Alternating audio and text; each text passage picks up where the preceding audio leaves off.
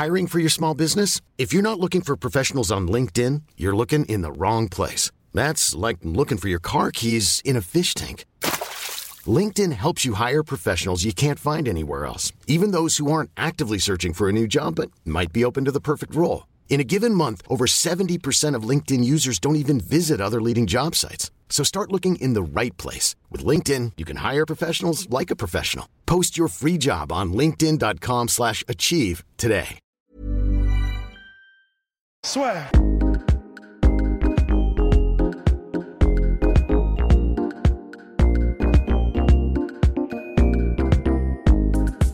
Bonjour à toutes et à tous, bienvenue au podcast La Sueur en direct d'Anaheim, California.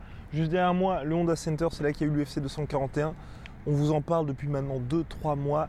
Et heureusement pour nous, si on est très mauvais en pronostic, on est bien meilleur pour hyper des événements et des événements qui délivrent. Et celui-là, franchement, c'était super parce que les trois combats, les trois chocs annoncés bah, ont vraiment tenu toutes leurs promesses avant d'entrer dans le vif du sujet. Et immense merci à tous parce que ça y est, on va bientôt franchir la barre des 10 000 abonnés sur YouTube. Franchement, ça fait très plaisir. Si on reste une toute petite chaîne, bah, ça montre que petit à petit, euh, les, gens nous regardent et nous apprécient. Donc, c'est vraiment merci à vous. Et hum, n'hésitez pas à continuer de vous abonner, commenter. Ça, nous, ça nous fait plaisir. Et puis, ça nous permet de vous proposer des contenus un peu différents, comme ce qu'on a fait avec Cyril Gann. Et ce qu'on a aussi, on a quelques petits trucs là dans les tiroirs qui sont assez intéressants. Et euh, bah, n'hésitez pas également à nous suivre, enfin à vous abonner, à lancer les 5 étoiles, ça aussi c'est très important, sur iTunes, parce que ça, euh, bah, là aussi ça nous permet de faire des choses différentes. Et on est également sur euh, bah, Deezer, toutes les plateformes de streaming habituelles, donc si vous vous abonnez là-dessus, ça nous fera très plaisir. Également, bien maintenant, l'UFC 241, c'est pour ça que vous avez cliqué. C'était vraiment complètement fou de tous les événements UFC auxquels j'ai eu la chance d'assister. Vraiment, c'était le plus fou parce que certes, Connor Habib en bah, l'UFC 229 en octobre dernier, c'était dingue parce qu'il y avait toute cette anticipation, mais c'était vraiment sur un seul combat que tout était construit. Là, bah, il y avait les deux main et co-main event, il y avait toute une communication là-dessus de la part de l'UFC et le Romero Costa, même l'UFC, elle avait presque oublié, et Ross disait assez justement d'ailleurs, on n'est même pas sûr qu'il va y avoir ce combat-là parce qu'on ne voit aucune promo. Il y a bien eu ce combat-là, ça a été élu, enfin élu par Dana White lui-même, combat de la soirée, donc Dana White président de l'UFC. Mérité, bah, il y a aussi le Cormier Miocic qui était assez dingue. J'en parlerai dans, quelques minutes, mais le Romero Costa, c'était la folie. On voyait Romero s'imposer du fait de son pédigré, de tout ce qu'il a fait précédemment. Mais Costa, après une absence quand même assez conséquente, et eh bah, a sorti un sacré combat. Hein. Il a continué avec ce côté pression harceleur sur Romero. Et malgré les coups qu'il se prenait, parce que Romero, vous connaissez son style, aussi bien contre Whitaker que contre, bah, on va dire, du il brille par à coup. Et là, même s'il y avait ce côté 3 rounds et qu'on sait que Romero est imprenable sur 3 rounds parce qu'il n'y a pas vraiment ce problème de cardio là, eh bien Romero a continué de justement briller par à coup, prendre des mini-pauses. Là, c'était. Il y, avait, deux choses. D'une part, le côté harceleur et pression constante de Costa qui laissait vraiment pas respirer Romero. Et secondo, le fait que Romero s'est quand même fait mettre knockdown dès le début du combat.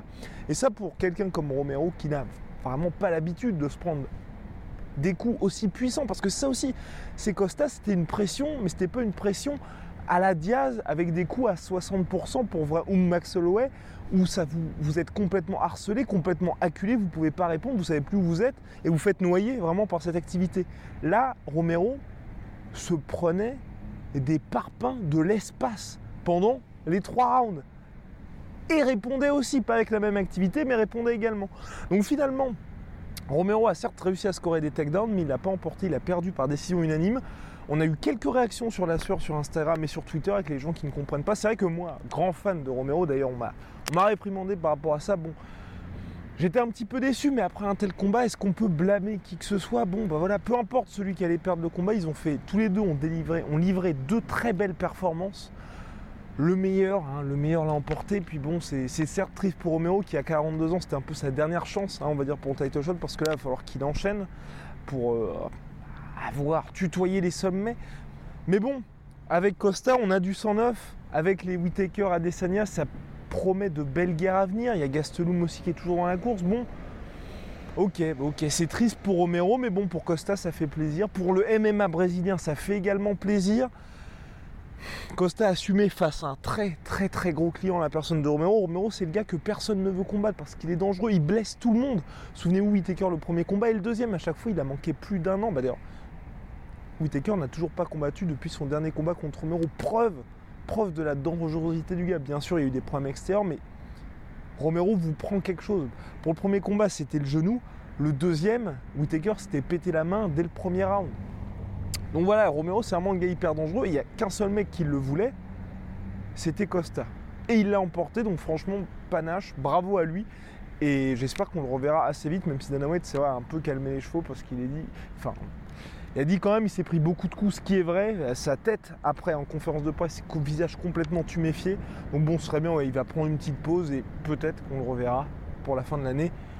À suivre quoi qu'il en soit. Comme main event, le retour de Ned Diaz, l'ambiance était absolument dingue au Honda Center, parce qu'on est ici donc à Anaheim, c'est juste à côté de Los Angeles, Californie, donc à 200-300 km je crois, peut-être moins, peut-être. Euh, n'hésitez pas à me dire si ma géographie est vraiment flinguée. Donc de Stockton, puisque Ned Diaz vit, est né, a tout fait à Stockton en Californie. Donc ici c'est un peu l'enfant du pays. Tout le monde voulait le voir, tout le monde voulait qu'il gagne. Toute la semaine il a été traité en véritable superstar par le public. Quand il est arrivé, l'ambiance était folle. Déjà il y a eu la chanson de Ned Diaz quand il est arrivé. Là vraiment, on va dire l'intensité montée d'un cran. Et quand il est apparu, quand il a fait vraiment son entrée dans le Honda Center, là ça y est, les gens n'en pouvaient plus. En premier round, d'abord Diaz, assez surprenant parce que c'est vrai qu'on vous dit toujours, les frères Diaz, c'est une endurance de folie. Parce que c'est, on parle quand même d'athlètes. Un, c'est UFC, MMA, donc de très haut niveau, mais ce sont des gars qui, quand ils ne combattent pas, font des triathlons. Enfin, c'est fou, c'est complètement fou. Cron Gracier, d'ailleurs, qui est coéquipier avec eux, en fait également. Donc là, ça vous donne déjà une idée du niveau d'endurance de ces mecs-là. Et au premier round, Diaz n'était pas, pas lui-même finalement. Et il a dit en conférence de presse, c'est que comme d'habitude, ces derniers temps, il combattait en 5 rounds. Là, c'était 3 rounds et il s'est dit, en fait, je vais pouvoir un petit peu plus porter mes coups, un peu plus appuyer mes coups. Et il a eu des difficultés avec ça parce que bah, il s'est un petit peu trop livré. Donc, premier round, c'était un peu compliqué pour lui. Il y a eu un, un petit différentiel, je ne sais pas si vous l'avez vu aussi, mais de puissance, j'ai trouvé dans les, allez, dans les premières minutes où je me suis dit, ouf, oula, ça va être quand même un petit peu dur pour Ned Diaz, notamment à un moment il s'était fait un petit peu bouger sur un reverse de la part de, de Pétis, donc ça c'était quand même assez inquiétant. Mais ensuite très rapidement Ned Diaz est redevenu Ned Diaz, a mené le combat comme il le veut, on avait parlé de cette pression là, parce que c'est vrai que pour Ned Diaz comme pour Pétis, vous avez un petit peu le mode d'emploi pour les battre, et Ned Diaz a réussi au fil des minutes à imposer sa pression, à imposer son rythme, à redevenir finalement Ned Diaz, et c'était sublime. Il y a eu aussi quelqu'un a pas mal clashé là-dessus sur euh, le fait qu'on disait que Pétis n'était pas connu pour son sol. C'est dans le sens où on ne disait pas qu'il n'était pas connu, c'était dans le sens où il, a un sol légèrement sous-estimé. Voilà. Et bah, Ned Diaz a la chassé au niveau des soumissions et ça aussi c'était hyper intéressant de voir les deux adversaires se rendre coup pour coup, entre guillemets, de ce côté-là, parce que c'est vrai que Pétis a tenté la guillotine, si je ne m'abuse, au début du combat, je crois, deuxième round. Je crois, deuxième round. N'hésitez pas à dire si je raconte n'importe quoi, mais là, il est, il est quoi? Il est, il est 1h du matin, donc euh, voilà, j'ai une petite excuse. Enfin voilà, donc, et ensuite Nedias qui a vraiment chassé la, cherché la soumission, c'était superbe.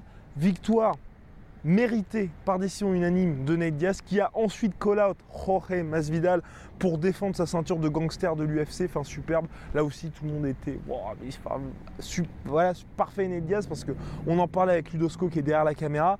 Le combat Diaz-Masvidal, on en a toute la semaine, c'est le combat que nous, on voudrait voir, que tout le monde veut voir. Et que Nate Diaz saisit cette opportunité-là pour dire McGregor, je le mets de côté, je passe là vraiment, il efface McGregor. Parce qu'il était dans l'ombre de McGregor, avec tous ceux qui disaient oui, mais il attend le combat contre McGregor, il s'est fait plein d'argent grâce à McGregor. Là, il, cherche juste la trilogie. Et c'est vrai que ça aurait été, on va dire, le chemin classique, logique, de, après cette victoire-là, dire McGregor, viens, on fait la trilogie, machin, machin. Non, là, il va chercher Jorge Masvidal, qui est l'homme en forme du moment, l'homme que tout le monde apprécie en ce moment. Jorge Masvidal qui était hyper content, sourire comme ça, parce que forcément ça va lui faire beaucoup d'argent. Lui aussi va combattre un mec qui, je pense, à mon avis, considère et respecte. Donc si le combat se fait, et ça peut très certainement se faire, puisque même Dana White, le président de l'UFC, a dit qui ne voudrait pas voir ce combat-là, bah franchement, ça, pour nous comme pour vous, ce serait superbe. Parce qu'en plus, voilà, Ned Diaz, il vise. Là, c'est intéressant parce que il s'affirme définitivement comme un véritable welterweight. Et en plus, avec un mec comme Jorge Masvidal, c'est un combat qui s'annonce fun. Et aussi contre un top contender, parce que Masvidal, avec ses victoires sur Darren Till, qui restait sur une défaite en title shot, et Ben Askren, qui était numéro 5 de l'UFC, je crois, euh, chez les welterweight, bah là, il est finalement une victoire du combat pour le titre. Donc pour Nate Diaz, c'est une occasion en or finalement de encore un petit peu plus prétendre à ce statut de superstar de l'UFC ou de conforter plutôt ce statut parce que là il a prouvé véritablement cette semaine qu'il était une superstar et puis aussi bah, de dire euh, bah, après le title shot en lightweight contre Benson Anderson je crois que c'était ça oui contre Benson Anderson bah, pourquoi pas avoir mon, title shot en welterweight? Parce qu'avec une victoire contre Masvidal je vois pas trop, je vois pas trop qui pourrait lui dire non Coco, euh, tu peux faire que des fun fights. Maintenant c'est fun fight, mais aussi également intéressant sportivement. Main event. Daniel d'ici Cormier contre Miocic 2. On en parlait avec Ross, c'était un peu dangereux comme combat parce que c'est vrai que bah, pour Miocic, après, quand on a battu, enfin pour Cormier, pardon, quand on a battu en un round par KO, faire mieux que ça, c'est quand même très compliqué. Mais ça, c'est tout le côté compétiteur de Miocic, voyant que le combat contre Lesnar ne pouvait pas se faire. Et eh bah, ben, il a opté pour cette option-là, ô combien dangereuse, mais c'est vrai que s'il l'emportait, bah, pouvait. Ouais, on aurait pu dire oui. Daniel Cormier est le meilleur heavyweight de tous les temps. Donc voilà, c'était le combat un peu entre le gars qui a eu le run le plus dominant de l'histoire de la catégorie heavyweight à l'UFC contre DC, son tombeur. Et bah, Daniel Cormier, jusqu'au quatrième round, menait les débats, clairement. Euh, c'était assez impressionnant parce que c'est vrai qu'il y a eu ce slam euh, qu'il a assez bien géré. Et aussi debout. Debout, c'était des frappes puissantes une, euh, il a chassé, donc bah, là, Tim hein, et bah, il a réussi à chasser Miocic, à le toucher durement à multiples reprises. Souvent, on s'est dit, bon, Miocic, là, il, a, il, passe à une ou deux frappes finalement du chaos. Mais Miocic qui tenait extrêmement endurant comme à son habitude. Et au quatrième round, Miocic a fait des ajustements spectaculaires. Parce que ce qu'il n'avait pas du tout fait du combat, à savoir viser le corps, vous connaissez l'adage en boxe, hein, le corps d'abord et la tête suivra. Et bah, c'est ce qui s'est passé. Euh, au quatrième round, il a enchaîné les frappes au corps euh, puissantes sur euh, Daniel Cormier. Daniel Cormier qui répondait pas à, ces frappes-là, qui en enchaîné une, deux, trois, quatre, plusieurs coups, plusieurs frappes puissantes jusqu'à justement se prendre un enchaînement là cette fois à la tête et ensuite Miocic qui est extrêmement précis, vous vous souvenez sans doute de ce ground and pound terrifiant sur Alistair Overeem où véritablement il arrive à toucher Alistair Overeem une fois et ensuite il enchaîne des frappes à multiples reprises exactement au même endroit, bah c'était pareil, une fois qu'il a réussi à sonner Daniel Cormier, il a réussi vraiment super mouvement de tête, changement d'angle et là il a enchaîné plusieurs coups, 6 frappes à la tête à la suite et là c'était fini pour Cormier, Herbdin a arrêté le combat j'espère que c'est là là. Enfin, je vous dis, je, suis cuit. Enfin, l'arbitre a arrêté le combat. Victoire par TKO de Stipe Miocic, super parce que jusqu'au quatrième round, il perdait. Il a fait vraiment des superbes ajustements avec son corner. Et les frappes au corps ont tout changé sur ce combat. Donc vraiment bravo à lui. Daniel Cormier qui regrettait après le. Bah, il y avait un petit peu de voiture, désolé pour le, bruit. Hum il y a Daniel Cormier qui a dit en conférence de presse qu'il regrettait de ne pas avoir suffisamment, on va dire, écouté ses coachs qui lui ont dit fais plus de lutte parce que c'est vrai que le peu de fois où il s'est servi de sa lutte, eh bien ça a payé. C'est vrai qu'à chaque fois il désarçonnait Miocic. En début de combat, il a même réussi, il avait fait une fin de takedown qui tout de suite, on a vu Miocic qui s'était préparé à sa véritable qui a, littéralement, littéralement plongé dedans, ce qui a permis à Cormier de s'ouvrir euh, bah, de trouver une opportunité debout. Donc c'est vrai qu'il aurait peut-être dû utiliser un petit peu plus euh, sa lutte, mais c'est ce qu'il a dit en conférence de presse. Pour lui, il a laissé tomber euh, son corner de ce côté-là. Donc voilà. Donc pour Cormier, là, on se pose des questions, c'est parce que c'est vrai que on se disait assez justement que hum, s'il venait à l'emporter contre Mocic, bah, la trilogie contre John Jones était écrite finalement. Mais là, vraisemblablement, ce sera pour lui une trilogie contre Miocic. Assez intéressant au vu de ces, deux premiers combats, parce que victoire par KO de Cormier lors du premier combat, la victoire de Miocic par KO, ça peut être intéressant. Mais aussi, il y a vraiment cette question de. C'était un peu le spectre de l'UFC 241, c'est la retraite de Cormier. C'est vrai qu'il a été différent des combats habituels euh, là, parce qu'il prenait vraiment le temps avec la presse. Il avait ça, avait un, petit parfum, on va dire, pour lui déjà de célébration, de se dire ah, je, vais bientôt quitter ce jeu-là. Donc là, il n'a pas voulu, il a été interviewé par Joe Rogan juste après son combat.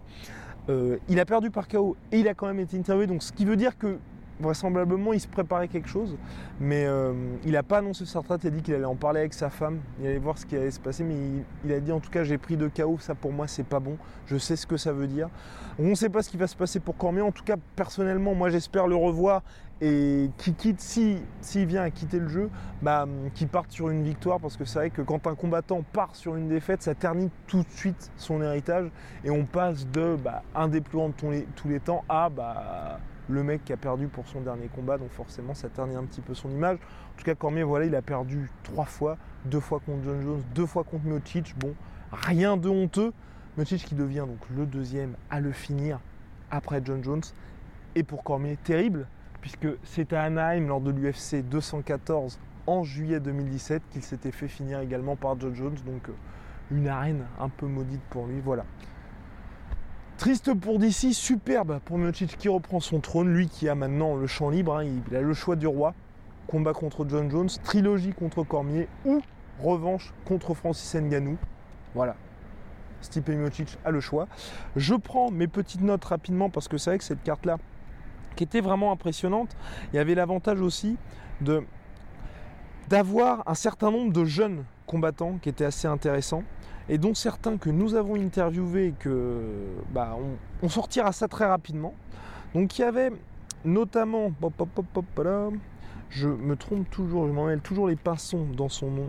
Et eh bien c'est voilà Sodik Youssouf, je veux toujours l'appeler Youssouf Nourkic, je crois que c'est en rapport avec un joueur de football, mais Enfin bref, on l'avait interviewé, c'était vraiment un espoir d'organisation nigérian et pour le coup lui pur produit du Nigeria parce que c'est vrai que souvent dans les commentaires, beaucoup disent oui, non, parce que quand même, bah, pour ma part, je trouve ça assez stupide. Hein. Israël Adesanya, oui, non, il n'est pas nigérian parce qu'il s'est entraîné en Nouvelle-Zélande. Euh, Usman, non, il n'est pas nigérian non plus parce qu'il a la double nationalité américaine. Oui, ben à un moment donné, les mecs sont nés dans ces pays-là, ils portent ces drapeaux-là, ils, ils de faire avancer le MMA dans ces pays-là, donc on peut aussi euh, reconnaître que, ok, ils ont bénéficié des infrastructures des pays occidentaux où le MMA est développé, mais c'est vrai qu'ils font quand même avancer les choses là-bas, ils se revendiquent comme euh, bah, africain et de surcroît nigérian, donc c'est vrai qu'on peut éviter de leur enlever ça. Enfin voilà. En tout cas là, notre cher Sodik Youssouf, qui est donc lui un peu produit du Nigeria, maintenant bah, bah, il s'entraîne un petit peu dans d'autres pays, mais c'est vrai que lui c'est un fervent défenseur de ça, il veut l'événement UFC en Afrique, donc là il joue un petit peu gros parce que l'UFC l'avait mis contre un adversaire assez solide, il a d'ailleurs même été touché durement en début de combat, mais il a réussi à justement aller au-delà de ça. C'était le quatrième combat de la soirée, donc juste avant les trois chocs des titans, donc preuve que l'UFC, on va dire, misait un petit peu sur lui. Et finalement, il s'impose par KO.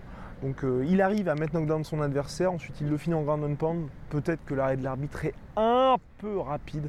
En tout cas, ce qui est bien, c'est que voilà, là maintenant il confirme, il passe à 10-1 en carrière avec cette victoire.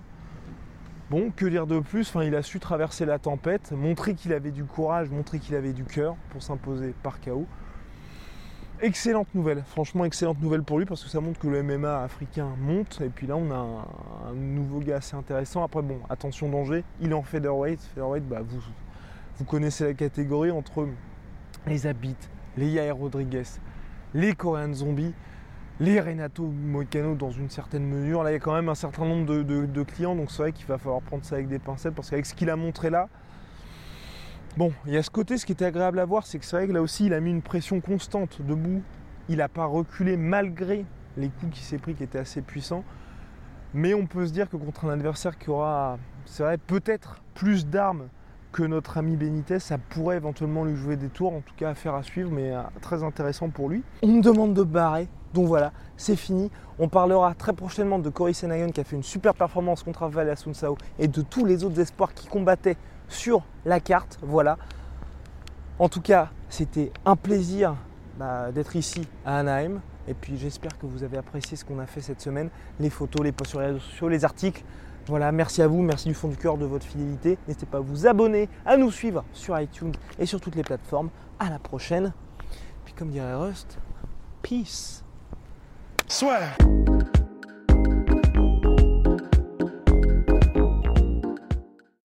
Et voilà, c'est la fin de votre épisode du podcast La Sueur. Si ça vous a plu, n'hésitez pas à nous mettre les 5 étoiles sur Apple Podcast ou sur Spotify. Vous pouvez aussi nous laisser un petit commentaire, ça nous aidera beaucoup.